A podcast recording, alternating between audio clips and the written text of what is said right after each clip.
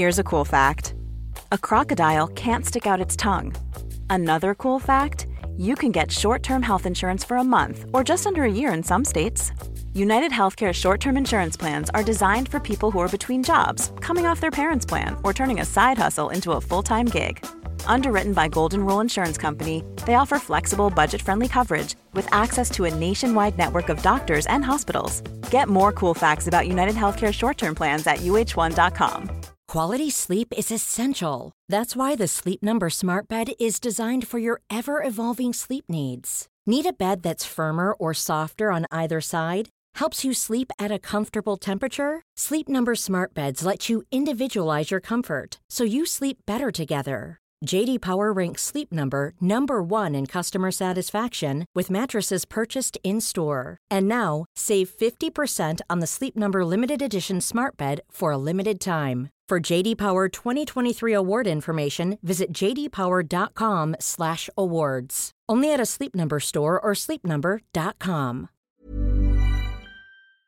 Hello and welcome to the AEW Dynamite review. I'm Adam Wilborn from What Culture, joined by the Dudley Boys of What Culture, Michael Hamflett and Michael Sidgwick here to review everything that happened on last night's episode of AEW Dynamite. But before we get into it, if you're a fan of this sort of thing, make sure you subscribe to What Culture Wrestling on Apple Podcasts, Spotify, Amazon Music, wherever you get your podcasts from, for daily wrestling podcasts where we not only review AEW Dynamite, but also AEW Rampage, Raw, SmackDown, the show formerly known as NXT 2.0. Oh! Pay per views, premium live events. We have interviews, roundtable discussions, and a roundup of the week, complete with a bloody good quiz, of course, on wrestle culture. As I said, they're joined by Hamflett and Sidgwick to review last night's AEW Dynamite.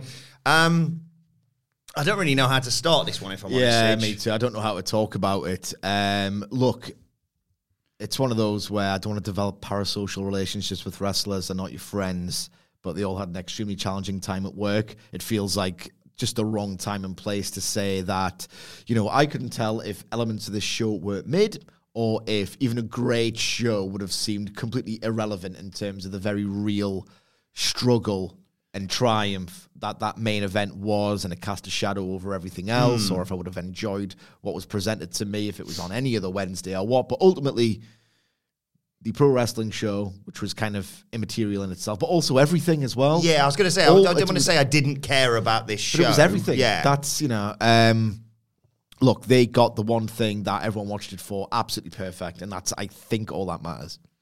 Yeah, can't really add too much to that. It's uh, it sounds crass to plug that I did the ups and downs as we normally would when we used to doing the podcast. I would really like people to read that because I feel like when you write, and I don't know if you agree, Sid, sometimes it's not easier, but you can take a bit of time to consider and articulate your thoughts more Yeah, on you these can more, edit it. Yeah, like these more like complex shows to try and pass, basically. But the one thing I kind of kept going back to was that every single wrestler that came through the curtain either knew uh, Jay Briscoe on a personal or professional level, or knew and loved somebody that did. Or immensely respected him. Yeah. As I think everyone did There as is a there is- professional. there is nobody that doesn't fall into that category, and this obviously subsequently would have felt that same support for Mark Briscoe that we all did, but closer. Hmm. Um, so just I found it quite easy, if nothing else, to like I don't know receive the whole show with like immense gratitude and just completely unfiltered respect. And there, there were things that I really liked from a narrative point of view because if this wasn't a stop everything and do a tribute show, this was kind of a bit of both. Yeah. And there were things that I really enjoyed that like I look forward to talking with you about on the podcast as I would normally. Things that I didn't get a buzz from, I almost didn't care about. It was mm. it was ambivalence rather than any kind of criticism because I was kind of thinking of the performers in their real lives rather than the act, like rather than what they were portraying in the fiction for the night. So no, like it's not that everything gets a pass. It's just that it just didn't feel particularly like a night to disagree with anything happening. you You know, like they're just that everyone's out there doing their best, and it's just I liked some of the best, and I wasn't so keen on some of the other best. Yeah, a lot of the stuff that I, you know, wasn't uh, super over on, Hmm. I was just like, right, well, just get this over and done with, so we can get to the the Mark Briscoe Jay Lethal match, which was everything we wanted and more. I normally use that wrestling just happening in front of me as a criticism. Here, it was like almost like a passive shared experience with the wrestlers themselves. Yeah. Uh, but we'll we'll talk about the rest of the, uh, of this show. Uh, eventually, leading, of course, to to Mary, Mark Briscoe versus Jay Lethal, which was just sensational. It, obviously, despite the fact it was tinged with everything, and my God, eh, the video package and you know the looks on everyone's faces, the looks on the, every wrestler's face at the end of the show.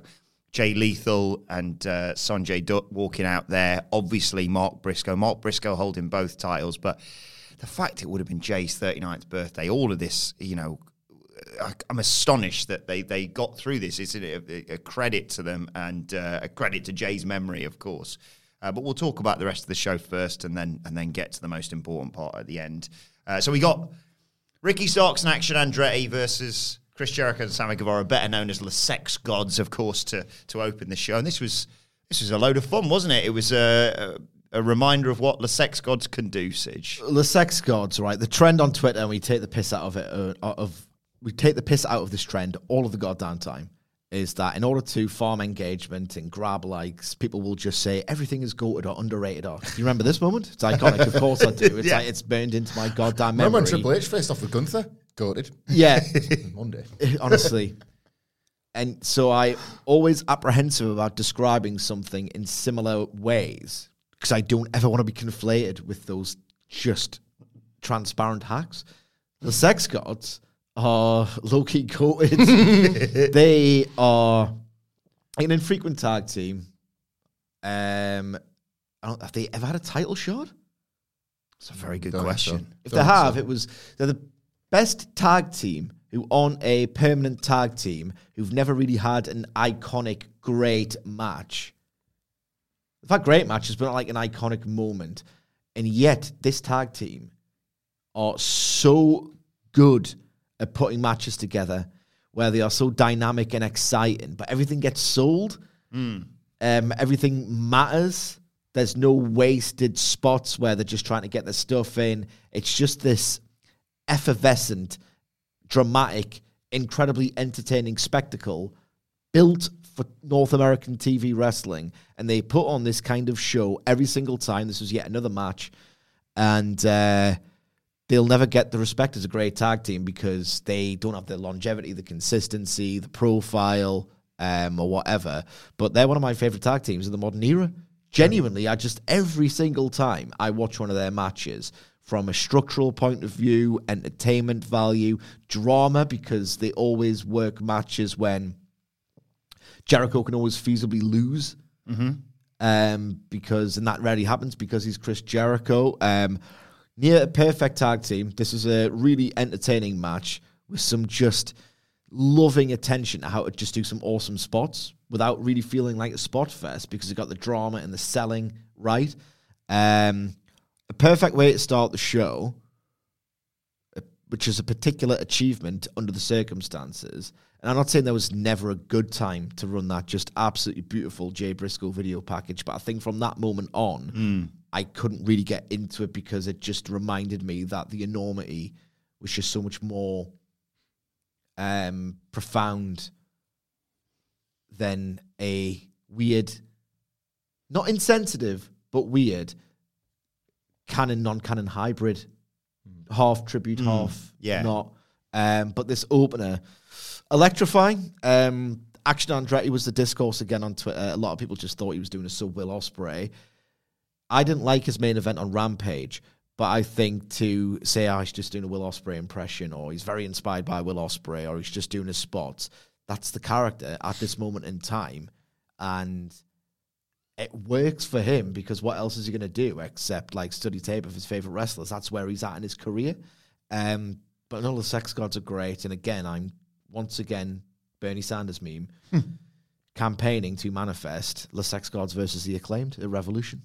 It the, was, they did have a title shot uh, back in 2019. SCU. Oh, SCU, ah, of course. And then subsequently, the Scorpio Sky. Yeah, it was just after Jericho had won the world title, basically. The Sex Gods are the Comedy Heart Foundation and the Work Rate Graveyard Dogs all rolled into one. They're a special occasion team, but with this fantastic and obvious tag dynamic that like just works. Jericho's such an amazing tag team wrestler. Seemingly without flaws as a tag wrestler, he came like up with Lance Storm obviously mm. was part of the Thrill Seekers. This is how he was came into the business, or at least made his reputation in the business. And look, Jim Cornette's Jim Cornette. The best of Smoky Mountain is pretty great. If you ever go back and watch it, if you can try and park your feelings on Jim Cornette aside. Um, and Jim Cornette knew how to put a tag team match together. Obviously, he managed one of the great tag teams. He was an integral part of one of the Managed several of them, I guess, didn't he? yeah, yeah, yeah. and uh, he was an integral part of one of the famous tag team feuds ever. So he knows how to put a tag match together. He knows how to put a finish together. You watch the referee in those Smoky Mountain finishes; it's unbelievable stuff. And Jericho channels that and modernizes it, and it's always great. It's um, I, I love this. Like I didn't expect to, and uh, so like this exceeded my expectations. The rope walk cutter, Rope Ah, walk. it's awesome. Rope walk cut was great. Um, Ricky Starks hitting the Roshambo on the floor at Chris Jericho to basically tell you, in a fair fight, this is a piece of piss.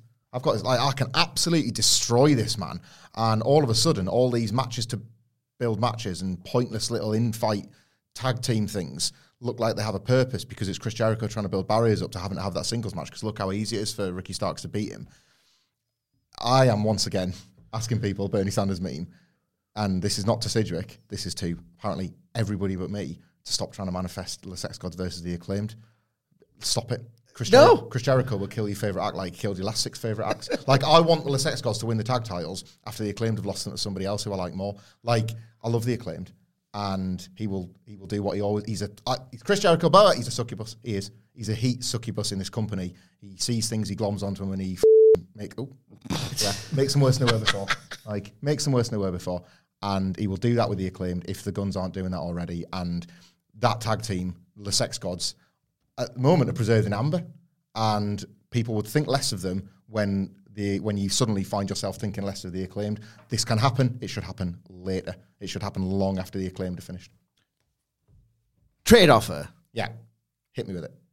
I get the Sex Gods versus the Acclaimed at Revolution. Yes, You get Max Caster ripping the absolute piss out of Chris Jericho via several raps. And the catharsis elicited from that. quite good. But Max Caster probably uh, would agree with Chris Jericho about everything. Yeah, January 6th probably holds the same significance for Yes. both of them, is what you're saying. Oh, God, who knows what he thinks? Ah, I think he's, just- I think he's, he's- he's all out, isn't it? Like, the, but yeah, like I get it. I, I completely understand the manifestation. I kind of approach that specific element of it with caution. Oh, I'm intrigued to know your thoughts. Like you say, it's a weird show, this, because I see it simultaneously just happened in front of me, but I also thought, I wonder what Sidge and Hamflett are going to say about this, this, and this. The acclaim segment's one of them. We'll get to it in due course. Uh, let's. I'll run you through some of the stuff that happened in the match. Uh, obviously, the one of the best bits was that uh, rope walk that uh, Starks was doing on Jericho, and then got hit by a cutter from uh, Sammy Guevara. I did like the bit earlier on in the match where Andretti and Guevara start off, and they're great high flyers, etc., etc. And there's a bit where Andretti dives out of the ring to take Garcia out of it, who's come out with his mentor and Chris Jericho, and. Uh, he flattens Garcia, turns around and gets flat, and he gets flattened by a Guevara dive. And Garcia, still selling the attack from Andretti, laid out on the ramp side. Great work, Sammy. Taking a note from John Silver's playbook. yeah, Remember uh, Mr. Brodie Lee versus Orange Cassidy? When he was just basically right, I'm going to just flatten all of you because it means I get Cassidy as well, and I don't care about you. You're my Decimated underlings. cheerleader. Yeah, and then oh, well done, boss. Um, so we get the cutter, and then uh, Starks hits a swinging DDT on Guevara later on, and Andre hits a springboard moonsault for a near fall. Andre and Guevara hit a double crossbody collide on that. That brings Jericho and Starks back in. Starks gets a spear and a near fall. Jericho tries for a code breaker, but Starks just holds him in place and counters into a Liger bomb. Uh, Andretti tries for that split-legged moonsault, but Jericho gets his knees up. Guevara comes in, can't get the GTH. GTH eats the uh, enzuigiri. Jericho runs distraction. Andretti hits a poison rana and a hanging neck breaker for a near fall. But then, as uh, as Hamflett mentioned, Starks hits the Roshambo on the uh, floor on Jericho. Guevara goes for another springboard cutter, misses. Garcia just twats Andretti with the baseball bat whilst Aubrey's attention's taken away from it. And Guevara hits the GTH and gets the one, two, three. So I don't know if it was just because I was in a good mood with the quality of this match, but I've kind of made friends with this story as a result of this episode of Dynamite because um, one of my favorite Tony Khan booking quirks is when he uh, hides the real story within the existing story. It's not always perfect because he kind of sometimes forgets it. We love luxuriate and other details, and then some of those details fall away, and you think, oh, you were getting this thing, and then you don't get that thing. That happened last year with Daniel Garcia when, for whatever reason, he was just lifted out of the story and replaced with Sammy Guevara. That now feels like it's coming back around again. Because for them to come out all looking the same and then reveal, hey, we're best friends in our red trousers, and Garcia's uh, spare pricking a wedding in his black ones, Yeah. and then he's the difference maker at the end. Feels like it's bringing that back in. Like this is not a Jericho Ricky Starks thing. This is a Daniel Garcia has had enough of being overlooked thing, and this felt like those two details, the match, the clapping, the uh, like, I, you need me, I'm a human shield. Oh, and also you wouldn't have won without me. Feels like they're actually getting that back on track more so than the like the little look in the backstage promo. Oh no, Sammy's very good mentor, and I've illustrated that with my face. This was far more like this felt like it had loads more direction about us eventually getting there. Just let it play out. Yeah. Uh, then we got that sensational video, which Yeah. if you haven't seen for whatever reason, uh, it's everywhere, of course, all over social media. Um, and uh, yeah, watch it when you're ready. Yeah, but you have to prepare yourself emotionally for it because it's it's devastating and beautiful in equal measure and very intense. Andy, I thought nailed it on the news this morning because he said it's it's not just about you know yes Jay Briscoe was a sensational wrestler and far far far underrated from from what he was capable of at the time, and it's such a shame that it's taken this for people to acknowledge that fact. But it was the double whammy I found of, of not just him, you know, wrestling with his brother or holding up titles or getting the plaudits that he deserved, but the moments with his family and you and everyone knows obviously how close that entire family group is. And uh, yeah, it just The daughters haven't had a chance to grieve. yeah. That's that's horrible. Um, and again, just to reiterate, if you uh, if you have the cash, obviously I know it's a tough time for everyone at the moment. Uh, there are uh, you can either donate uh, that fundraiser. There's links to it on, on whatculture.com.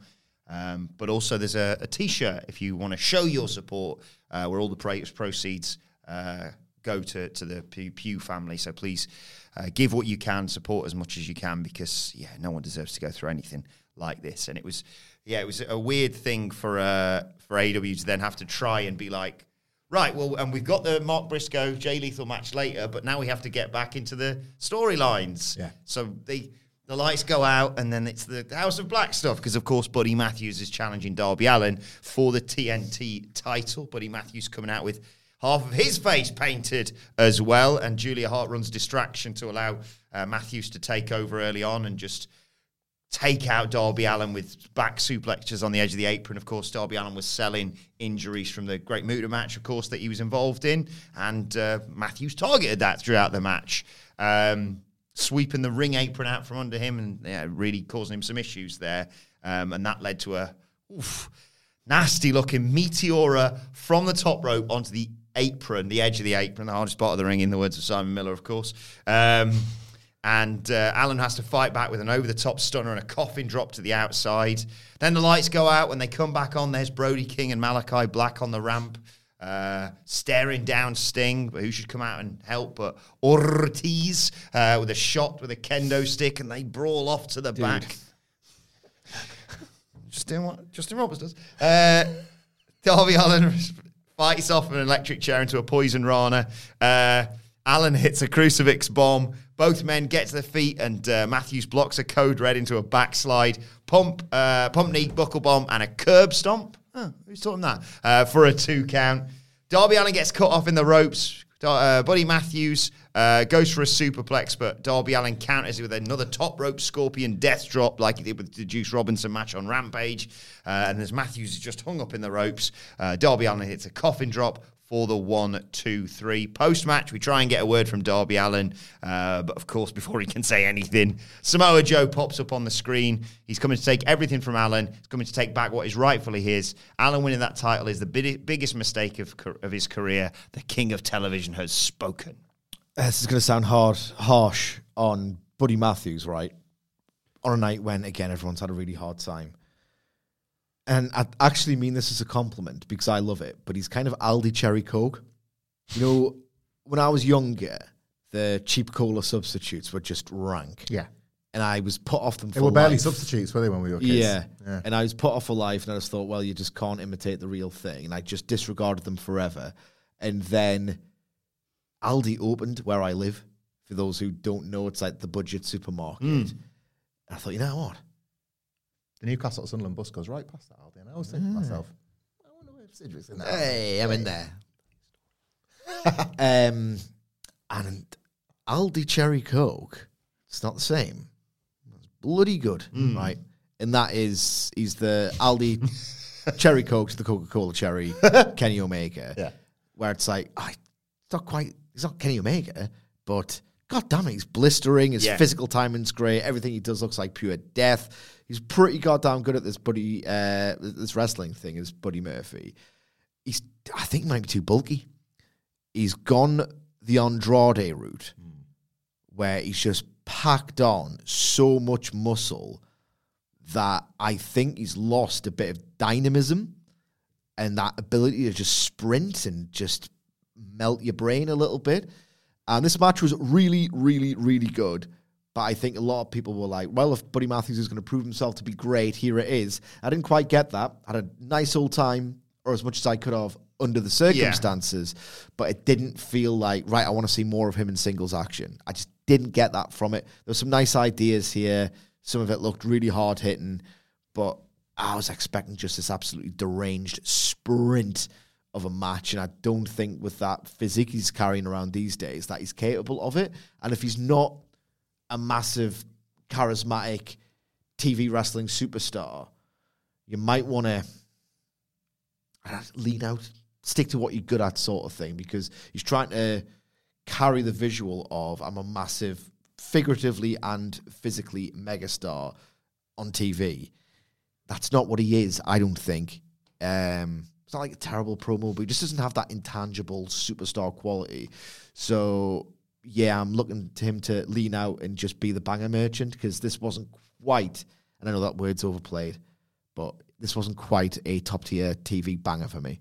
I was a lot higher on this match than Sidge, I think. I uh, it's Darby Allin thing when I hate how much I love that man because I just cannot get enough of him at the moment. They hit you when he walked out. They hit you really hard with this detail of the fact that like he's There wasn't too much heat to this. There wasn't a lot of heat, no, um, which I put down to the the vibe of the night. But the so he's walking out the ring, and the commentators are hitting you. They show you the clips from Japan, and they're hitting you pretty hard with the fact that like he's defending all the time, and he's been in Japan.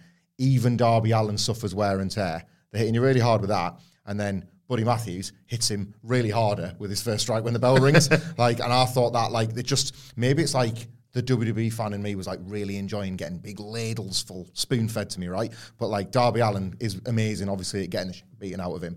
And there were elements of this match where Buddy Matthews was fantastic at delivering it. That section where like one apron bump wasn't enough, and then it was like have another, have another. Now I'm going to swing you into the guardrail, bang! But that was like a combo of the most brutal things you can do. Like one, like Kevin Owens' apron powerbomb is normally somebody's down and getting stretchered, and Buddy Matthews is like Darby Allin needs six of these, so I'll give him them. like I, I just absolutely loved the momentum with which he just relentlessly attacked Darby Allin, knowing what the threat of Darby Allin is. Nobody can break this guy, but I've got to try. That's my strategy, and I'll do it.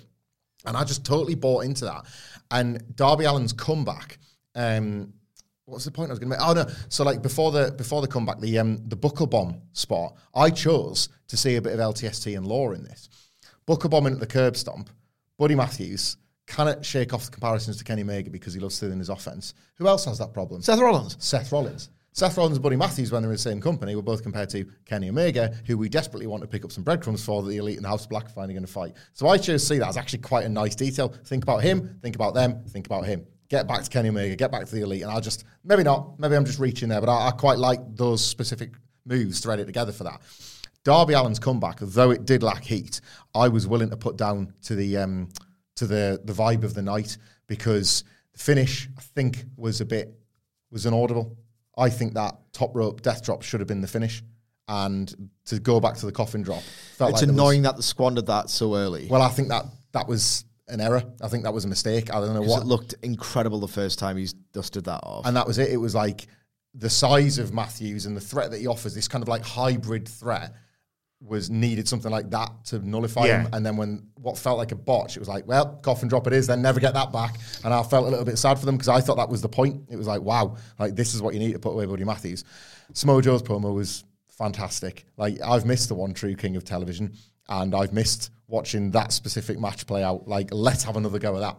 I will let it play out, okay? But if this is, let's give Darby, Tony Khan does sprint title reigns where if they're not going to be lengthy, the champion will defend it every week. Um, like a speed run to acclaim and prestige. And I think it's a great idea. And his body's breaking down now too. So Yes. you're building in the excuses for the loss, aren't you? Exactly. So I think it's a, a really good, different approach to the title reign philosophy, which is it's either longevity and it means something when they lose, or they're so consistent that you try and speed run to the same conclusion. So I'm going to let it play out because I don't even know if this is going to happen. But if this is all a big sort of elaborate plan to get the title back onto Wardlow and start again after Joe beats Darby, what you've done is you've booked two superior TNT champions to Wardlow, who was mm. barely booked as TNT champion, as a means to get the TNT title back onto Wardlow. What are you thinking? He's going to feel like the bronze medalist of the TNT title picture. And if you th- like, again, I'll reiterate that the bronze medalist of the TNT title picture for a guy who this time, literally last year, Yeah. everyone was like future world champion. That designation that we projected onto Wardlow feels miles away at this point. But I might not be getting the story correct. Well, I hadn't thought about Wardlow. I had a totally different direction for this story, right? Darby Allin selling injuries is them basically admitting that he's human in a way that they've ha- always been able to steer away from because look at what happens to him and yet he, and yet he survives and yet he like often wins like despite what you see happen to him.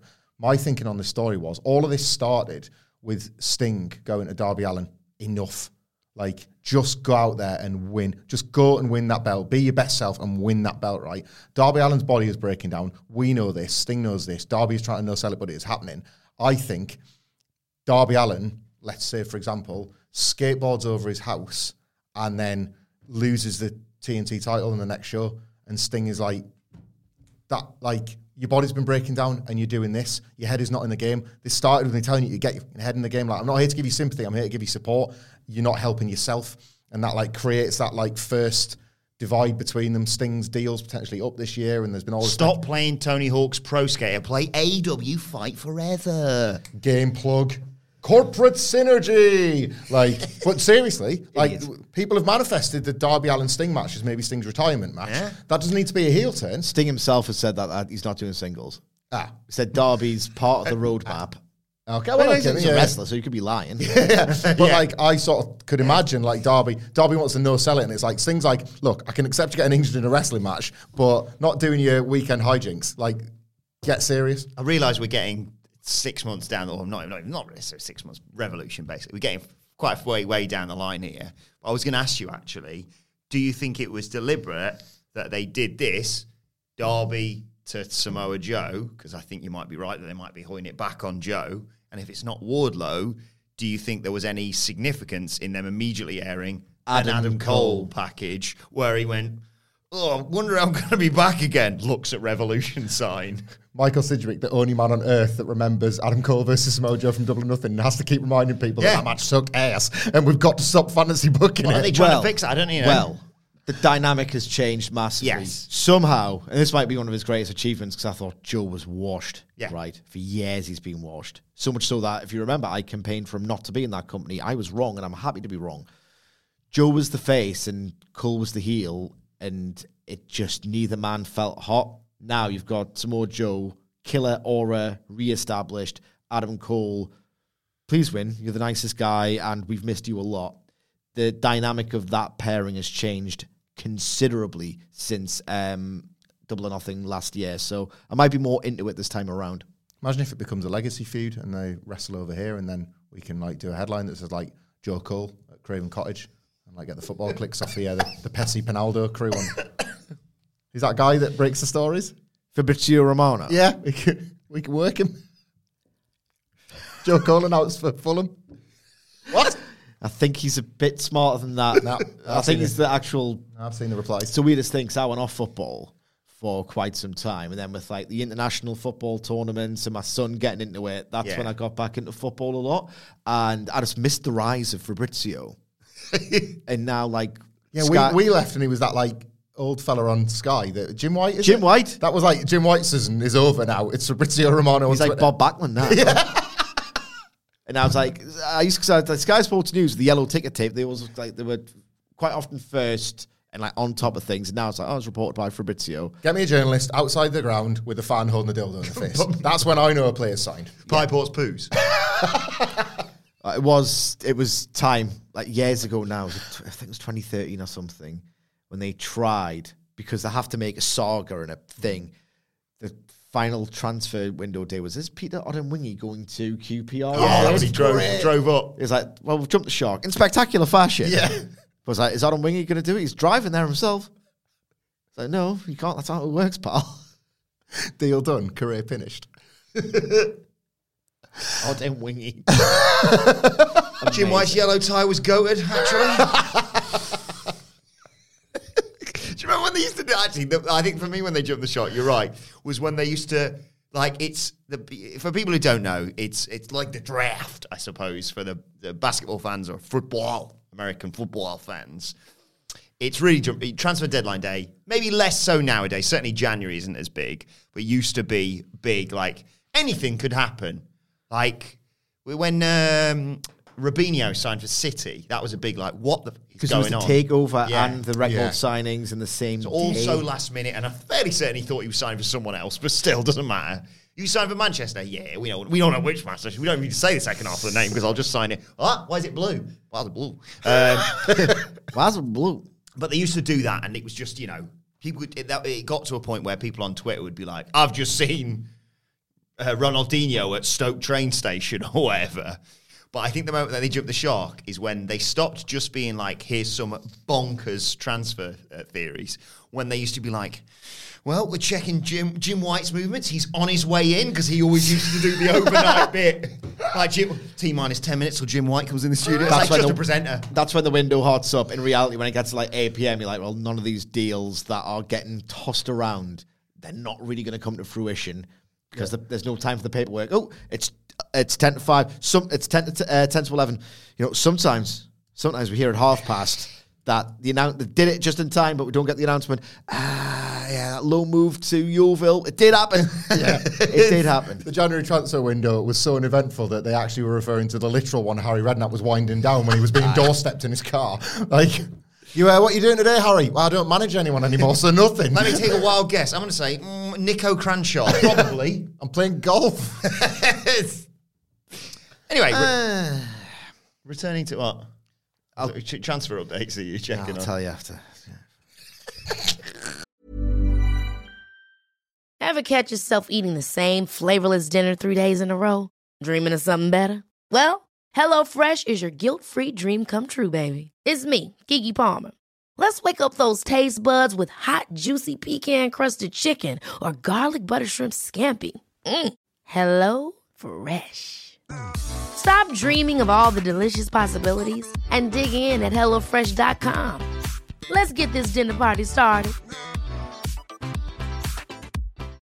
Life is full of what ifs. Some awesome, like what if AI could fold your laundry? And some, well, less awesome, like what if you have unexpected medical costs? United Healthcare can help get you covered with Health Protector Guard fixed indemnity insurance plans. They supplement your primary plan to help you manage out of pocket costs. No deductibles, no enrollment periods, and especially no more what ifs. Visit uh1.com to find the Health Protector Guard plan for you. Before we go any further, though, this show is sponsored by BetterHelp. Now, we all carry around different stressors. They can be big life worries or just, you know, little things like your favorite wrestler not being used properly. The thing is, when we keep them bottled up, it really can start to affect us negatively. Therapy is a safe space to get things off your chest and to figure out how to work through whatever is weighing you down. It is really helpful too for learning positive coping skills and how to set boundary. Therapy basically empowers you to be the best version of yourself. So why not give BetterHelp a try. It's entirely online, designed to be convenient, flexible, and best of all, suited to your schedule.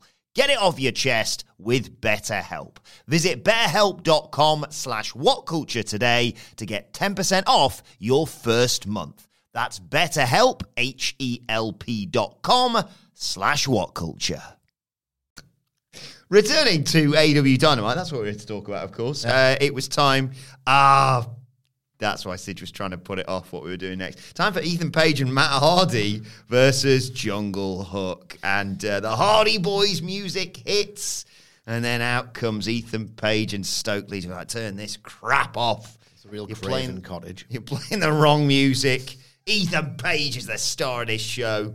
And uh, Stokely's like, yeah, he's the star, isn't he, Isiah? And Isiah's like, hell no. And they're like, huh? Hell no. And he's like, put my chain on, dead ass. And Page's music hits. And sorry, your, your two faces. here. Sorry, I'm just remembering how when Jey Uso stopped the Samoan Spike and I gasped. Like, imagine the moment like, hell no. he did that.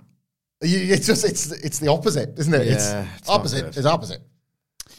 So uh, yeah, get in the ring. um, Perry, Jungle Boy Jack Perry, that is hurricanrana's Page, uh, who's there's a four man and Page just bins off Hardy basically. Uh, Pie faces Hook, bails on his partner so he can get beat up again. Um, but they eventually take over to the firm. Uh, Jungle Boy gets isolated during the break. Eventually, though, Hook makes the hot tag. Uh, overhead throw to, to uh, I was going to say Hangman Page there, Ethan Page. Um, Hardy comes in, hits Jungle Boy Jack Perry with a side effect, goes for the twist of fate, but Ethan Page is like, no, no, no, I want to do it. Goes for it, gets reversed into uh, Jack Perry's snare trap.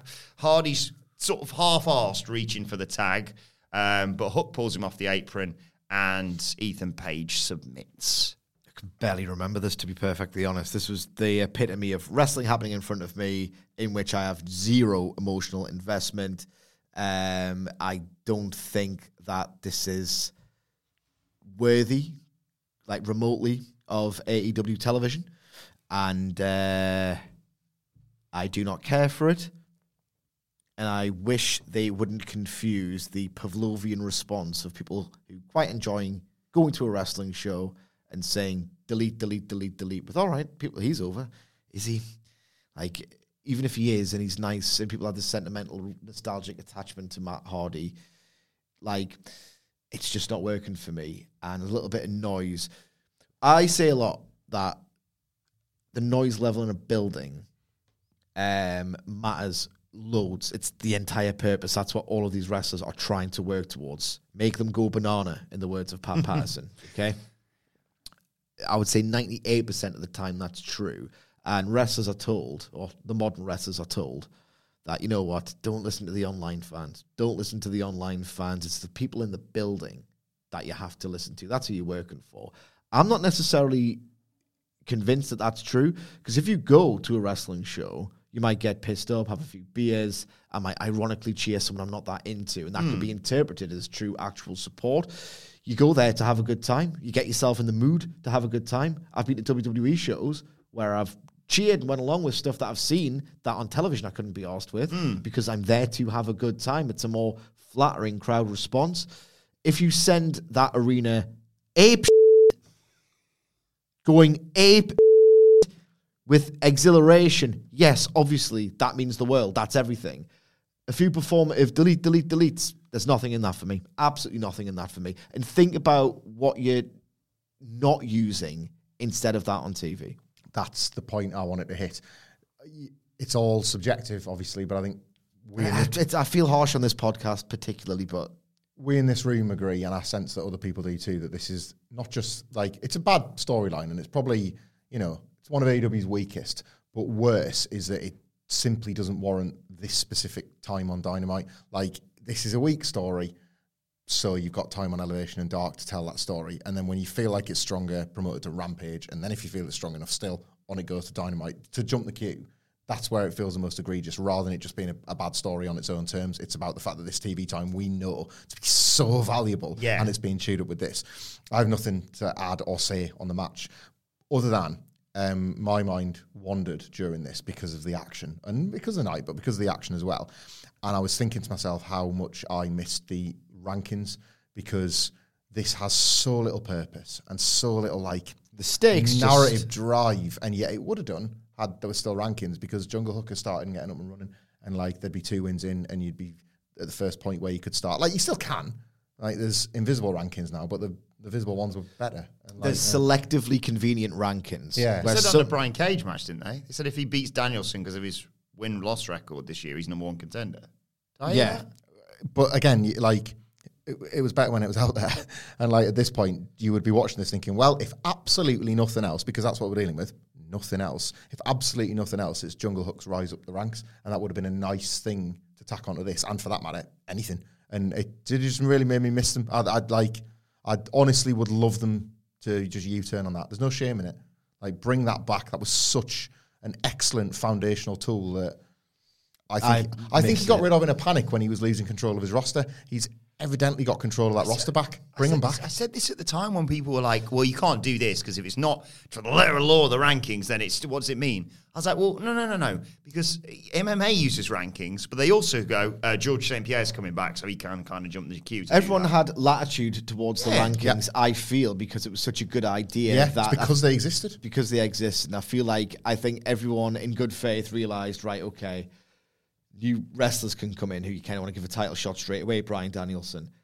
Do you waste his debut by, all right, I said, work f- five matches on top before he gets to Omega? Yeah, there has to be latitude for this thing to work. But I think everyone in good faith, everyone who was reasonable, grasped this and realized, right, it's flawed, but it's still really cool. Necessary, even. Um, so, yeah, I miss the rankings. I, like I said, I felt mostly detached throughout this show, aside from the obvious uh, main event. Um, I felt a bit guilty when this. I, I knew we were all going to just be like, meh, to the whole thing. I felt even worse, not only with the whole them doing the whole thing with Isiah Kassidy and me going, I don't care. Yeah. Uh, but also when they lost, I was like, oh, good, right, turn on Matt Hardy and beat the crap out of him because he's cost them this match because he didn't even get up to try and break up the snare trap, let alone getting yanked off the apron. When they immediately then moved on to something else, I was like, oh, so it's still going to keep going this. We're Yeah. still going to do more stuff on this on Rampage and oh, we'll really have it out next week on Dynamite. I was like, Ethan Page versus Matt Hardy on a pay per view with an hour long Iron Man match on it. Like, what are we doing? yeah. It's buy-in at best, and it's not really buy-in, is it? It's got it's had too much time. Uh, right, then it was time for family therapy. The acclaimed Daddy Ass the Gunns are there with this therapist who we'll circle back to in a minute, uh, Michael Hamflett. A bit of a surprise. Um, Austin and Colten say uh, they, and it's not what you think for once. Uh, Austin and Colten say that they always came second to their father. His career always came first. Uh, Caster and Bowens talk about them being jealous of their relationship with Daddy Ass. Uh, they can't do what they do. Um, Austin talks about pushing Bowens in his wheelchair when he was injured and then getting hit with the crutch uh, when they'd all healed up. Um, Colten said, Our faults as sons are because of our father. Um, and they're like, Daddy, I was like, what, what would make you happy then? And they're like, tag titles. And they storm out. Uh, did a great load of nothing for me. This I continue to feel like the acclaimed are nowhere near as hot as they were as a result of this program. Um, look, I'm besotted with the best version of the acclaimed. I think their ability to do the incredibly amusing, fun stuff and hit emotional peaks as an act. How can you do both at the same time? I find it incredible. I just don't think wrestling is a medium to tackle this story, and I think this story is just a bit stupid. It's like it was already like a really funny, almost absurdly funny gag that an actual father prefers the kids who remind him of his old tag team than his shoot children. And the fact that the more you approach that as a story beat rather than just leave it to exist as something that's quite funny, it just doesn't work at all. It's it goes from absurdly funny to just farcical. I like this, but I'd still maintain it was possibly the wrong week for it. There was le- Yes. there was levity to be found in the stuff in front of the live crowd that wasn't necessary here, and but I liked it. I honestly like the Gunns aren't going to beat the acclaimed, um, but what you've done here in them obviously having the win over FTR and now having uh, like I really like the bouncing it back on Billy Gunn. Like yes, we're absolute twats. It's your fault. like I like that, like that because otherwise they are these just preposterous villains, these cartoons that need taken down by your, your heroes, the acclaimed. And I quite like that they added a little bit of heft to this match that is going to be a one and done acclaimed, retain the belts, and let's get to a real. This isn't going to Revolution. Better not. I hope. Is it like uh, like I'm wrong if this goes to Revolution? Cancel all of this because I, I don't think it is. I think it's a TV win for the acclaimed ahead of a tag team match with something a bit more serious for the for the pay per view. So I think this is quite an effective way to just add a bit of uh, heat to the Gunns ahead of their defeat. You knock them immediately. They're the Gunns. You knock them immediately back down to that level as not enhancement talent, but like fun heels for other baby faces to beat. Jungle Hook. Beat him. Jungle Hook can beat them. Yeah, perfect. Like, and I just thought this was a nice angle just to give this tag this tag feud a little bit of juice when there was none left because they've already had the feud, and as well. There was a danger. This was yet again another test of how popular the acclaimed are because you could hear the fans piped in reactions. And this, the danger of this was that by the end, you're kind of with the Gunns a bit. Like they're so vindicated in their actions, and the acclaimed like, yes, like Partridge shrugging all of these things that they've done to these kids that were left alone at home because their dad was on the road all the time, and yet you still love them because everybody loves the acclaimed. I think that's good. Sidge, I want to put something to you from this segment, right? There was a set spot spot that Hamlet did here, right? It's just, just going to annoy me that I didn't No, get it. no, he's going to know you didn't spot it. Oh, It's well, why, am I, why am I listening to this But then? it's going to also make you pop and say, oh The uh, it was campy. This the therapist was basically a WWE host saying, "Joining me at this time are my guests, the acclaimed and the Gunn Club." it's like, well, there's a wrestling company's camera here, and you're playing host. You're perfect for this. So some would argue that she maybe wasn't fit for purpose. I would disagree, and I would say that there was a um, a choice, a prop choice, a more, something I spotted in the scene that told me beyond any shadow of a doubt hell of a spot. That this person was absolutely perfect for their job, a marker of quality beyond anything else I could see in the working world. And I'm going to put it to you, the most articulate person I know oh, thank you. on this podcast, to look at this photo and identify that and articulate that for our listeners because this is physical. I'm so excited for this. yeah, put that down before you have a look. No, isn't anything there? Zooming in heads. Tell me, Cedric, what is the marker of that woman's immense professionalism and skill? Share it with our listeners. She's got the same pen. She's got the same pen as me. That's amazing, that. you. Know how much it would have cost her? A dollar. Get it from I've BA. never seen anyone else with that pen. Yeah. I love it. Off a Jarrah. It's in, I did see 300 in the works at Dalton Park seeing him at the weekend. I Yeah, sent you yeah. the picture. off a Jarrah and B&M I felt like Bargains. it opened a treasure chest. Can we can we get him to like personalise them and start to sell them as is? Oh, mate, I think yeah. I'd buy a load of them and just flog them. You're in WWE, you just went, I'll shove a, a big NXT logo on the Great American Bash thing. Buy loads of them and just get Sidgwick to personalise them. Brilliant. It's like your pen. That. She got your pen. Yes. Upselling Poundland pens. Coming soon to whatculture.com. forward Del slash Boy. Rodney, Grandad.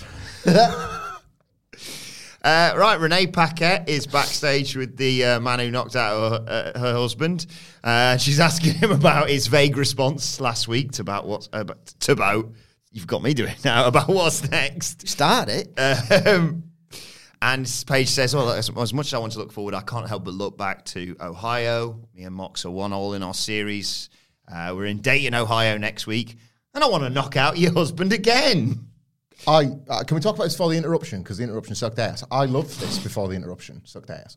Um, the two reasons why the interruption sucked ass because the interruptions have always sucked ass, and we need to get rid of them. And also, like Wheelie, it was bang game to defend Jon Moxley. What was there and couldn't give a toss about Bryan Danielson was in the building. yeah. Huge butthole there. Um, I loved this direction. Hangman Page, like I'm, I'm back on the Hangman Page horse, right? That character, we dove into the soul of that character during the Elite Saga, right? That was when you were probably for one of the first times in wrestling asked to sort of explore the nuances of the human psyche through this through this character, the anxious millennial cowboy, right? That millennial cowboy is still anxious and he watches the show. and he watched last week and he gave away too much. And he knows he gave away too much. And you saw this cocksure, phony arrogance this week. Like, you knocked me out in Ohio. I'm going to knock you out in Ohio. And I'm talking about your husband. That's not Hangman Page. Yeah. This was a mask. Yeah. This was him, like, feigning confidence and assuredness because he's watched, he remembers last week's chat. It's like, oh, Renee's got me again. I'm going to reveal too much. I love that. I absolutely love that. The the elite thing is on the horizon. Something even better is on the horizon, beyond the horizon. Maybe who knows? But like you're allowed to think about all that sort of stuff, and now he is too. So all of a sudden, his nerves have got to him again. And I think he might lose to Jon Moxley. And I think it's, I just thought this was superb character development if you care. And they know when it comes to Hangman Page, people care. And then Wheeler Yuta showed up and it was like, see you Friday for Rampage. We're still booking TV shows out of our ass. He's just everywhere, isn't he? Wheeler The ubiquitous Wheeler Yuta. everywhere and not no- everywhere. He's everywhere and nowhere, baby. Yes. yeah. That we can talk about that though imminently. Um, there might be a reason for that, but maybe it's just wonky storytelling. We shall see. Ah, He comes across as uh, the mo- he's always issuing out the challenges, and I don't like your actions. One of them's to do at least in this way. you just made me think about when he calls out Andre. I don't like your action, Andre. Waits for the pop, nothing comes like the MJF one. So at least when he's doing it to Moxley, at Hangman Page, it's kind of like vengeance for his mate for knocking him out. I don't like your actions, Swerve Strickland. now, oh my god, he just kicked my ass. He does it like he's always mouthy as Yuta, this babyface character, and it's meant to scan as upstanding guy, doesn't like what the heels are doing. So hard. God damn it, I'm gonna front up to you. And then he gets his ass kicked all the time. he's uh, look, they're trying the Misawa 1990, 1991 push with him. Ain't working that well at the moment. Yeah, he said uh, uh, Moxley accepts, and uh, I'll have you on Rampage, like you say. And Page just says, "What do you think? What makes you think that what happened to Moxley won't happen to you again?" Yeah. Yeah. Also, as well, like this is a wrestling thing. You can let this sort of stuff go. I just think it's funny to bring up. Like medical clearance in wrestling's great, isn't it? Like there's Doc Sampson. Uh, oh, sorry, Brian. It's uh, it's not happening for you. I say what goes, and I'm wrestling next week. Uh, Doctor Gar- uh, Doctor Wheeler Yuta comes out and he's like, uh, he's not cleared right now, but he'll be good to go for next Wednesday. Huh? Like what? The what hospital do all these different wrestlers go to to get these different? He's this is actually I know you're making a facetious point, but it's actually a pretty serious one in that Hangman Page spent two months trying to fight Moxley, and they said no, under no circumstances can you do that. You have not been medically cleared. Danielson just goes, okay. Screams in Doc Sampson's face. Weird that those two things have happened almost concurrently. Yeah, well, what caused it was the match with Brian Cage that came next. Bryan Danielson versus Brian Cage, of course. Uh, Bryan Danielson has to keep winning to face MJF. Brian Page has been paid to break Bryan Danielson's arm. Um, and uh, he didn't do that, but he did chuck him around here. Um, it was the, the the way you thought it would play out. Danielson's quick, agile, insanely talented, of course. So he, you know, initially gets on top, drop kicks Brian Cage through the ropes, tope, top rope crossbody, but uh, then Cage catches Danielson with a gorilla press and just hoys him into that corner. Still terrifying after even despite the fact he's back in this, he's been back in the ring for many years. I'm always like, be gentle with him, okay? Because I, I can't, we can't lose him again. Um, Cage hits a release German suplex, uh, chucks him on the edge of the apron, goes for a bear hug, but Danielson escapes, goes for his corner moonsault, but Cage catches him into a shoulder breaker uh, and does his thing, his suplex from the ring apron into the ring, and uh, then a German suplex from the outside in uh, for a two count. I think that's when we went to an ad break. Um, Regardless, Danielson's hung up in the corner. Cage goes for that avalanche avalanche power bomb, uh, but Danielson fights free, charging drop kick, superplex, goes for the triangle choke, but Cage powers out. Danielson counters into an ankle lock and a leg trap German suplex. Um, Cage hits a buckle bomb, power bomb, and then goes buckle bomb, comma power bomb, then goes for another one. But Danielson gets a roll up out of nowhere for the flash victory. Post match, Cage obviously because he wasn't defeated by being KO'd, he was just fluke pinned, immediately jumps all over Bryan Danielson, hits Weapon X. MJF walks down to the ring, shoves a ring attendant down, grabs the chair he's been sitting on. Cage puts Danielson's arm through it, posts it. Commentary talks about the bounty, as I said, that, that Cage will be trying to collect here. MJF beats Danielson down. Um, and he's about to Pillmanize his arm when who should run down to make the save but Konosuke Takeshita. MJF bails. Um, Cage gets laid out with a running knee, and Takeshita and Doc Sampson check on Bryan Danielson. Do you want to talk about that, and then we'll talk about the backstage bit? Yes, this has taken a complete 180 because I think in the prior weeks, because we got Danielson Takeshita, because we got Danielson Bandido, and then the storyline advancement was very gentle after the fact. The idea was, oh, the matches are great, but the story's taken a while to get there. I thought the story took a phenomenal turn this week, but the match was nothing really special or remarkable in any way. This sounds like a complete oxymoron.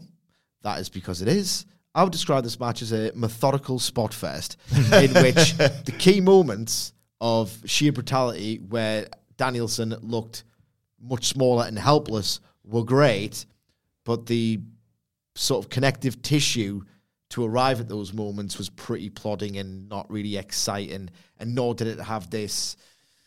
You pace a match like this for like the long drawn out suspense. It didn't really have the suspense. I didn't really feel like Danielson was any particular danger when he was slowly being toyed with. There wasn't this lurking menace. I don't think Cage has got that aura, even though look at the size of him, he should. But the actual moments like when he gorilla press slammed him upside down into the ropes was ugh, like be careful sort of thing. That was that felt dangerous. That was effective. But the journey to get to the big spots didn't really um, land for me. I just thought was a little bit plodding. And when you do that particular finish, it's meant to feel like, oh, he's escaped. It just didn't feel like he was escaping this big monstrous threat because he, by nature, by definition, Brian Cage only feels like this big monstrous threat in these thrilling, gifable glimpses. Sorry for the alliteration. Uh, yeah, I would say a bit like when you mentioned the Darby and Buddy match, the heat wasn't always there, which you kind of think is just a this show thing rather than an individual feud thing. Because I put this in the ups and downs. I completely agree. The weakest week for the in ring was the strongest for the story, and I'll take that trade. I will absolutely take that trade because for me that shows that AEW got the ducks in a row.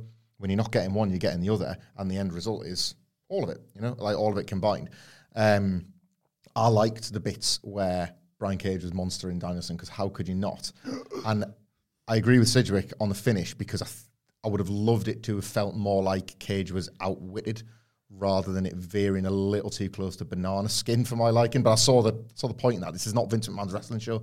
The big guy doesn't have to beat the little guy regardless of the little guy's technical skill. Um, a roll up is a wrestling hold, etc. It's just it, yeah, I would put some of the way this match didn't feel like it was flowing down to the heat. I think if you've got the fans that are just one thousand percent engaged in the product, they're at various points frightened for Brian's life, and you weren't really getting that in those in between bits. You were just waiting for the next monster monstering, followed by the comeback, followed by the monstering. So Renee Paquette's backstage with Bryan Danielson and the doctor, of course. Uh, there's been a dislocation. Danielson just doesn't care, though. He says, look, I've done that. I wrestled an hour before with the dislocation, so I don't care. I'm here to expose MJF for the fraud that he is. The doctor's never going to stop me from wrestling ever again. I'm going to become AEW World Champion. The fire that we knew needed to happen and said was going to happen happened. Great. Very convincing as well. Um, head injury is different to a dislocation. There's a sort of fluid rule system about what a medical officer, doctor, whatever, will allow and won't. Like a head injury, and under no circumstances can you wrestle with that. You can tape up a ribbon wrestling. Maybe I was being a bit uh, too exacting in my criticisms. I adored this angle advancement. I absolutely loved the it. cut- it gets better later as well. Asked and answered from what we were talking. was always about. happening. Yeah, like what we were talking about the preview yesterday. I think I said it at the time. I have absolute faith in it. I would just like to see it and feel Yes. it. I got it here. The idea that everything we said yesterday, I feel, was made true here. Bryan Danielson's prize is not the AEW title; it's what he's doing right now. He, Yes. he loves, he bloody loves a good wrestle, and he's having a bloody good wrestle every single week. And MJF has the temerity to try and take his top prize away from him by stopping him wrestling. So I'll take your top prize off you to stop you doing that. Bang! I mean, Yeah. like there, there is the motivation for Brian to take that title. He's not aspirational for big, gaudy gold belts, but he is for what MJF's trying to do. Yeah. to him. This There thing, I knew it was going to click. I thought people were being very, very impatient about this whole storyline. We are still weeks and weeks away from Revolution. But by design, it's not all the way there yet. You're meant to feel most anticipated Mm-hmm. for the match when you're going to order it in the week of. That's how Like these things work. one of your lovely meals that's taken two hours, and I'm like, yeah, but uh, pizza takes ten minutes, and you preheat the oven for five. That's why you like WWE. Yeah, And I like the frozen pizza. versus Birth Borgendion. yeah, Um, let's talk about the MJF stuff in Yes, this whole it's thing as well. great. May as well because he's uh, he's in this dimly lit room and he runs down Takeshita and says, "Look, hey, you're a talented kid, but stay the fuck out of my way." Basically, um, he said, "Look, I'm sure that despite the injury, Danielson's going to keep marching to Revolution like the hero uh, that the fans think he is, but not MJF. You see, because the Triple B gets him out of bed in the morning, um, and that makes his catchphrase true, basically. Um, he asks if Danielson has had a hole in his soul, and is he trying to fill it with this title? He says, "Look." Physical pain's fleeting, mental pain will leave a scar. And next week on Dynamite, Danielson's going to face a man who enjoys pain, Timothy Thatcher. Uh, and thankfully, they show some footage from him in Pro Wrestling Now because I've never heard of this person before in my life, uh, and I was confused by it all up until that moment. But uh, yeah, this this Tim Thatcher guy uh, seems uh, quite the opponent for Bryan Danielson, and not exactly who you'd want to face whilst you're carrying an injury, Sidge. This is incredible. Right. Again, I'm probably scanning as a hypocrite because people have listened to my NXT podcasts in which I was kind of just, he's not a TV guy. We enjoyed the miserable old bastards. Remember? We, we enjoyed the miserable old bastards a little bit. Right. I enjoyed Timothy Thatcher immensely once. Fight Pit. yeah. Absolutely incredible. I think that I will enjoy Timothy Thatcher immensely once in AEW. He's the perfect guy. I'm not being asked to receive him in this promotion, in this storyline, as a super exciting TV star. Like, he is the killer. He's the train killer. He's the submission expert who can finish the job. I was talking yesterday on the pre. This is just so inspired. There's enough nerds that are going to love this, and I think that they will cater to the mass audience because it's the simplest story in all of wrestling. Babyface is going to heroically fight through injury, mm. and there are, for all his faults as an all rounder, Timothy Thatcher is incredible, absolutely unbelievable at making it look like he's going to hurt someone. So for a week in this storyline, I will s- snap your hand off as quick as he'll snap your arm. it's so inspired. The very small vignette you got of him, if you don't know who Thatcher is, and you probably don't because no one watched NXT in that time period, um, just looked like I'm this. sorry about that, Timmy. He looks like he's had about 1,000 fights in his life in the state of his face. Horrible looking bastard, isn't he? We were talking. So this storyline's taken the perfect turn. It's not just all babyface fair. You're going to worry about Danielson's career and his likelihood of making revolution. MJF's getting more serious. All of these things we said were going to happen are now happening, but in a way we couldn't have predicted because this is a genuinely inspired bit of booking. And one more thing. Um, I questioned Brian Cage being the guy to fulfill this role of this chapter of this story because power guy, Yes. Spotfest guy, massive guy. I don't take him seriously as breaking someone's arm. He used a chair after kind of failing to use a submission. The twist of not only is Thatcher capable of breaking a healthy man's bones, you've got Timothy Thatcher, of all people, to finish the job that's already been started. That match is going to be drama out the ass. Yeah. And there's still more to come afterwards. This is such a great twist. I want I knew one was coming. I didn't think it was going to be quite as good as this. Danielson coming out with like the bandaged arm and Thatcher going for it and then taking the bandage off and going for it. And it's only With his teeth, with his, with with which little teeth he has left. Yeah, and it's only theatrical. A bandage, like, to put in the context for a wrestling, Yeah. that's great. Isn't? Oh no, not the exposed arm. That's even worse. Like, it's great stuff, man. Do you think there's something in the lack of BCC making a save for Brian Daniels? Yes, 'Cause I'm that glad- Was a, cons- I was realised we haven't talked about that. It felt, felt very conspicuous. Yes, I'm glad you reminded me of that um, because Claudio could conceivably have not been there. Yeah. John Moxley, we know, isn't there because he's not yet clear, but he will be next week. I think that Mm-hmm. was the implication, okay? I don't know if this is just slo- uh, slipshod booking, a bit sloppy. Sloppy jalopy, son of a bitch. but Wheeler Yuta doesn't like Danielson that much. He thought that, oh, well, dickhead, you've picked that. Uh, you thought Garcia was better than me. We sat down and had Yeah, a Regal thought Garcia was the absolute best. Yes, and Yuta and Danielson was saying, I think Daniel Garcia is the best young technical wrestler in the world. With Wheeler Yuta sat next to him in a sit down interview Yeah. with Renee Paquette, and Yuta was like, Well, I'm miffed now. Danielson was the guy who still defended and loved William Regal when Wheeler Yuta and the other ones, after the Moxley betrayal. Uh-huh. Just called him a snake, and Danielson was the one who was like, "No, no, no, please don't fight him. I know he's been a dick to the BCC, but he's like father to me, and he's got a bleed on his brain and all the rest of it." So there is, in fact, a pretty damn good justification for why Yuta did not run out to defend Danielson, and the other two BCC members were simply not present, or could be explained as not being present in that building.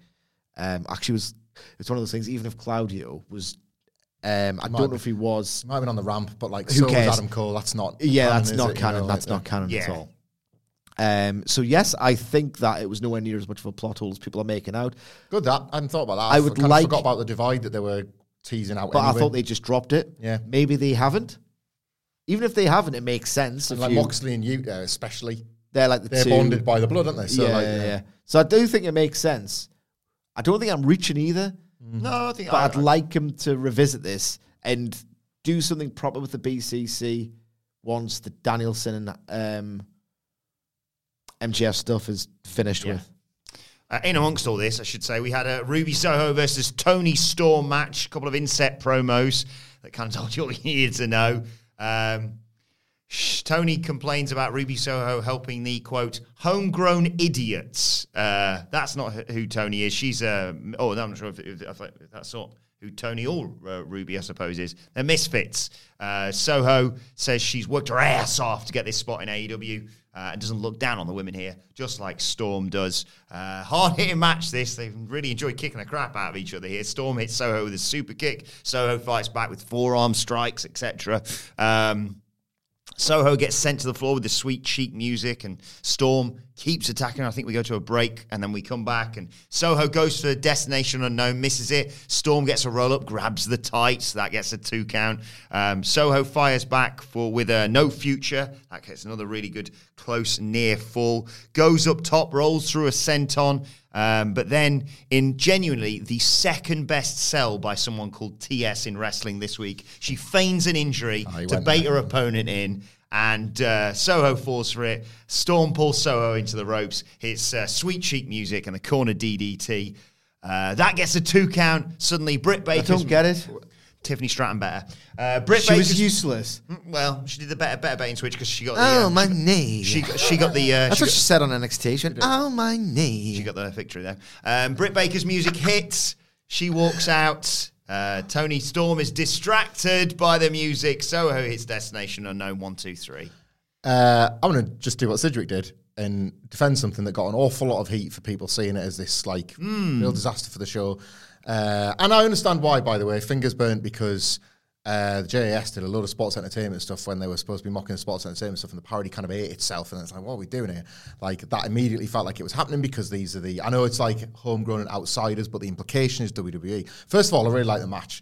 I didn't expect to like it as much as I did because as much as you can embrace the fiction, I thought it was going to be really hard to dislike Toni Storm as a heel because of just everything she did last year. But she's so goddamn snug that you can just buy it straight away because you kind of buy in Ruby Soho's struggle. First minute of this match was probably the best. yeah, and like and like Slug first. Ruby Soho. Slobber knocker. Ruby Soho's had like such a word with herself while she was out injured because so far so good Oh, on yeah. this comeback. Like feels like a different wrestler. So like long may that continue. So I thought the work was like really strong here, but then nobody's really talked about it because of this finish. Destined to be divisive. Uh, it's a music distraction roll up. It's this like quintessentially WWE thing when you're in a storyline where there's now outsiders using WWE as a stick to beat these homegrown talent with. Britt Baker's the f- perfect person placed in this, and here's why I think why could be proven to be a fool. Last week on the podcast, I said that Britt Baker will watch this play out and use it to benefit when she screws Jamie Hayter out of the title to one of these uh, outsiders. Here was the first play in that like sort of game of chess that Britt Baker is playing. This was the most non-committal commitment to one side that she could have possibly done. An entrance music distraction is not hitting anybody. It's not. I took my licks. Like it's it's mm-hmm. none of that. It's doing the absolute bare minimum to, in inverted commas, help. Like what if the distraction had distracted Ruby Soho? You know what I mean? Like right now, this is Baker. And like even on commentary, they were like, well, she is homegrown after all. It's like, oh yeah. So there's, there's where you're being led, right? They're called the friggin' outsiders, and she's dressed half like Scott Hall. And how did the NWO start? With a third man. The enemy was within, and it was Hulk Hogan. Britt Baker is, I'm not saying she's going to join the outsiders. I'm saying she's going to prove to be the enemy within when Jamie Hayter, the out and out babyface, defends her title against, let's say, Saraya and Britt Baker is the one. That's when she pulls the trigger, and that's where the turn is. And all along, we're led to believe this snarky, self-centered Britt Baker character is like, you know what? Great, good. I'm with you guys. No, I'm not. I want my belt back, and I'm and Jamie Hayter took my spot, and that's where this goes. I, think. can't add much more to that. Excellent analysis. I didn't really think about it that deeply, so good for you, dickhead.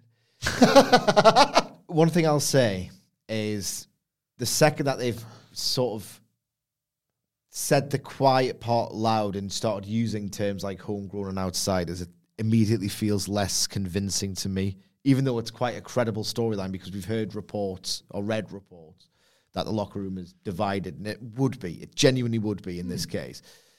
Toni Storm, the problem, remember then Danielson was talking about how he hates these sports entertainers and he's a real wrestler when we know in reality that he just quite liked it. He Yeah. quite liked it in WWE. He willingly went there and signed extensions in WWE. He did it when Sophie you could. yeah, in his Players Tr- Tribune article, he put over Vince. Hmm. He said, I loved it. I just wanted to bleed and do something a bit different. But I still loved it. Loved everything, me. I'm Bryan Danielson. so for his character to then go on and say, I hate that sports entertainment crap, it's like you, you liked it. It's weird that you liked Yeah. it. I would never have expected it to like it, but you nonetheless liked it. Toni Storm, He builds his little cardboard box shoe house house with a yes t-shirt. He'd probably like sports entertainment, wouldn't you? Toni Storm took two cream pies to the face. Actual cream pies, Wilborn. Get your head out the gutter. Being good today, sort of. and walked out. Mm-hmm. She walked out. Yeah. Good on her. It's like she, she gave no choice. I've, I've left. It's like, no, no, no, no, no, I've left. Okay, you, you gone. Ah, I was better, more professional back where I used to be. You hated it, and we know you hated it. Counterpoint: Toni Storm like cut her teeth in Japan, and Saraya sold out the Tokyo Dome. So they're not talking about WWE. Ah, shut up, man. They're uh, talking so, about their Joshi past. yeah, Toni Storm. Maybe it works better now that Triple H is in charge because he did try to look after her. She was a big star of the Mae Youngs and Evolution and stuff.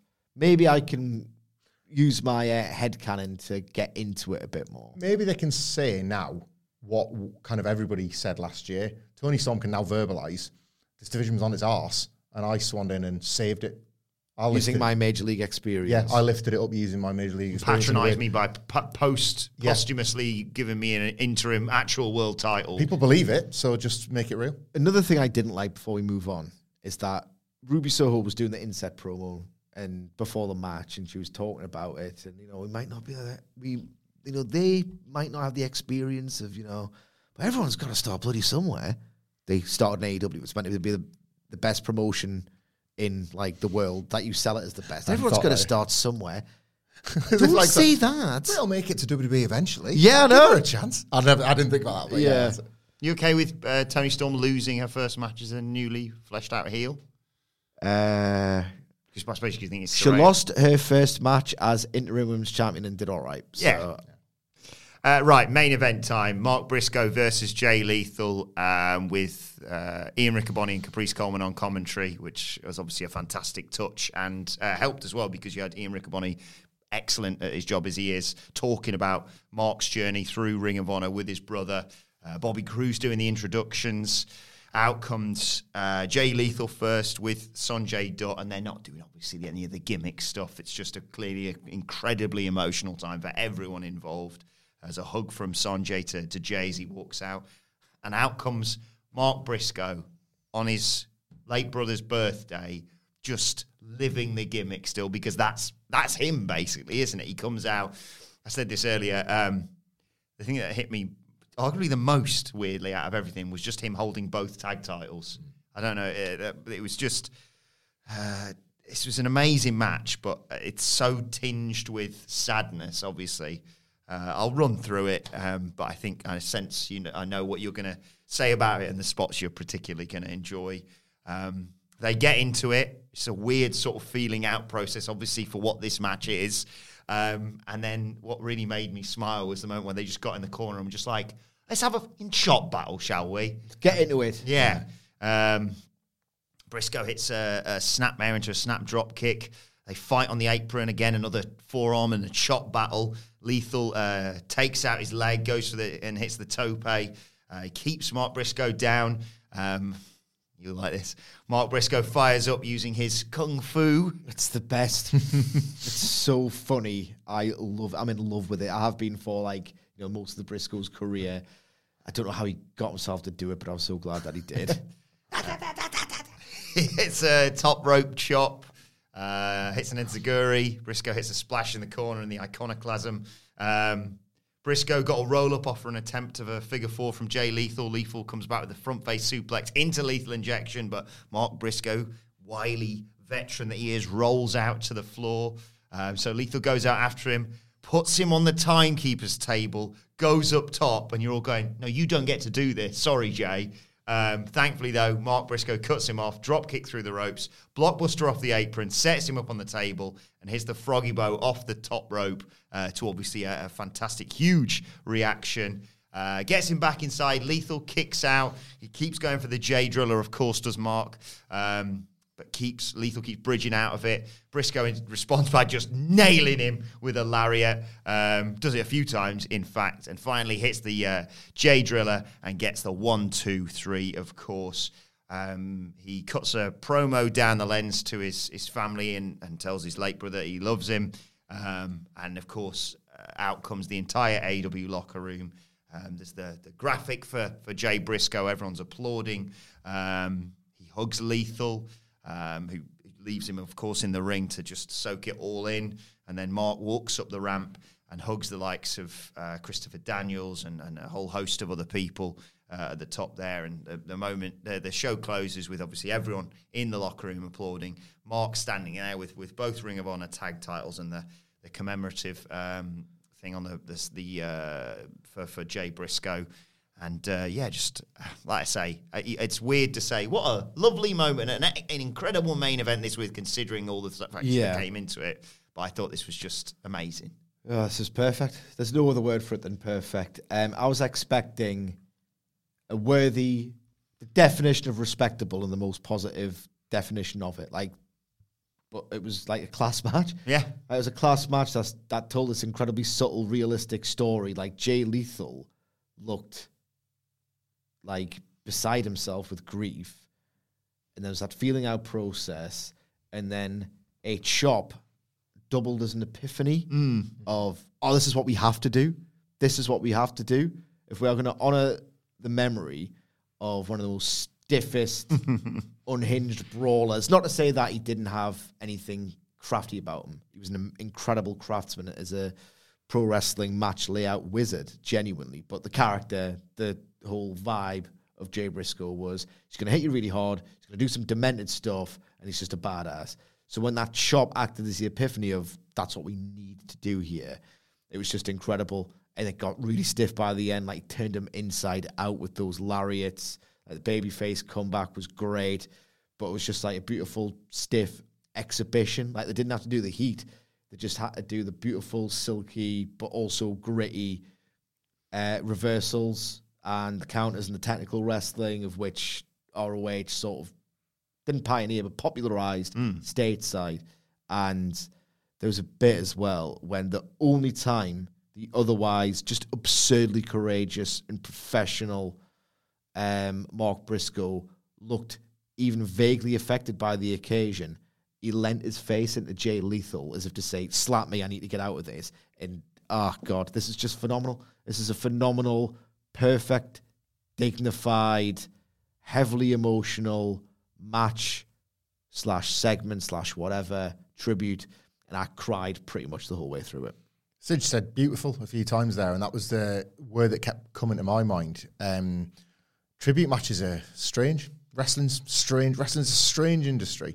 Uh, that it, that this would be the way that to all of us makes sense to pay mm. tribute to a person, and yet it's it was a great match. It was, a, it was a great wrestle. If you were able to strip this entirely of its context, which you cannot, but like if you were to strip this of its context, it's a great match. Yeah.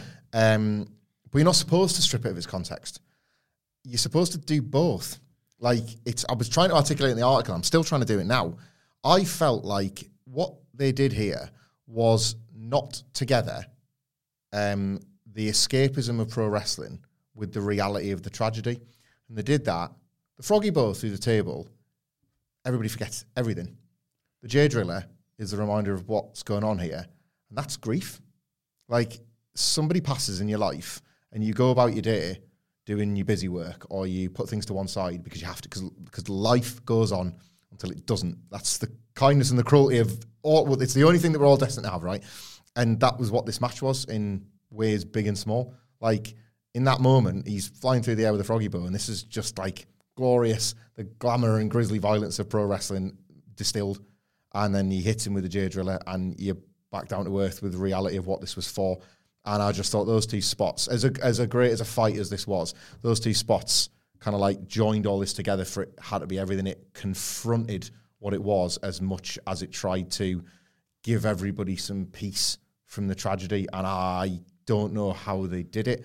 Courageous was the other word Sid says, and like that's what Mark Briscoe and Jay Lethal was, and Bobby Cruz and Jay Lethal were like visibly fighting back tears um, ahead of this, and just yeah, it it was how they made it everything when there was such pressure to do so is amazing. Quite frankly, this was this was a great match.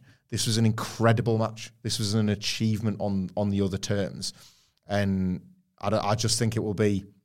This wasn't the Brodie Lee Celebration of Life wrestling show, which was an entire wrestling show dedicated to utilizing the pantomime of the industry for the good of a grieving family. This was something altogether different mm. because, like, the grieving family was in there, like paying his tribute and paying his respect, and I just thought how they did that, like.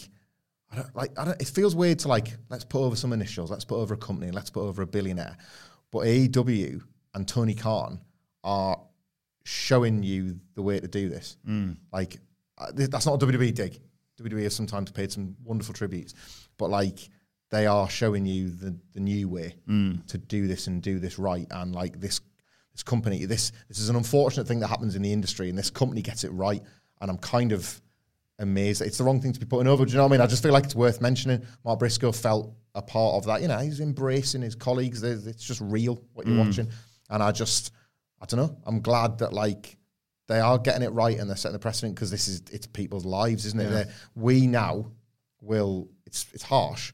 We now will feel this and watch it again and whatever, and then let's say a month's time, we'll be back onto talking about the wrestling. Hmm. Like the family have to live with this forever, and this is something that will be left with them. And you do genuinely believe that this company will do right by them, and the wrestlers and the other people support. You witnessed a support group, and you witnessed all that, and you just get the feeling that like they will be with them through the much harder yards when the attention goes away. Yeah. and I like that. That's that's what you want to think, I guess.